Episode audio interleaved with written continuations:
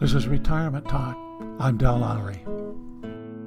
I have a special guest on the program today, Richard Haydock.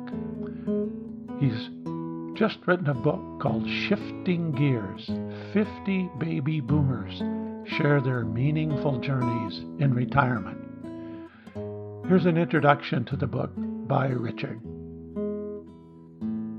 How did it happen after all these years, how did I decide at age 72 to finally become an author? When I was seven, I wanted to be an author. No doubt about it. Fireman, test pilot, those careers had moments of interest, but never rose to more than a second choice. My parents got me a writing pad, some number two pencils, and a much needed eraser. I was often running towards being a seven year old author. The stories started to flow. The stories were all fiction, with lots of sci fi and imagined worlds. No story was longer than one page. I got lots of pats on the head from my parents and the teachers, and plenty of encouragement to continue writing. Then the writing stopped as quickly as it had started. I was a kid, I changed my mind. There was no precipitating event, but just a moving on to friends and sports and other fun kid stuff. The passion to be an author stopped for 65 years. I got busy getting an education, having a family, building a career, but my creative writing was stone cold. Nothing happened on the author front. Life experience and maybe even a bit of wisdom was accumulating. Better listening skills evolved. The new skills were useful in my life, but not applied to writing. As I got to retirement age, I gradually phased down my biotech consulting business. I transitioned into an active retirement.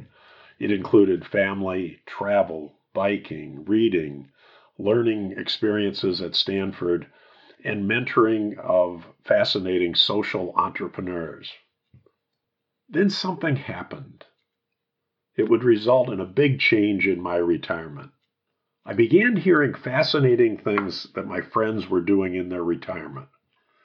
They reinvented themselves, a new set of activities that took advantage of the freedoms associated with retirement. One was competing in the Senior Olympics.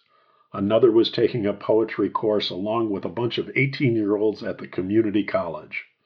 One was volunteering to help build houses for the homeless. One was figuring out his path after a difficult divorce. As they told me their stories, I found myself engaged with their new interests. Some of these were people I had known for years, but now they had taken on a whole new persona. They also had a strong curiosity to hear the stories of other retirees.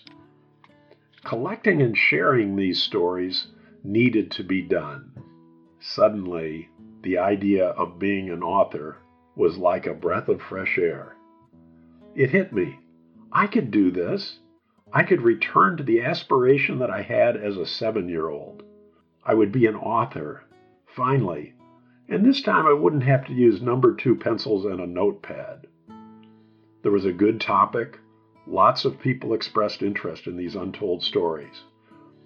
It was personally interesting to me. I had the time, and it was a new adventure to try. It would be an interview based book.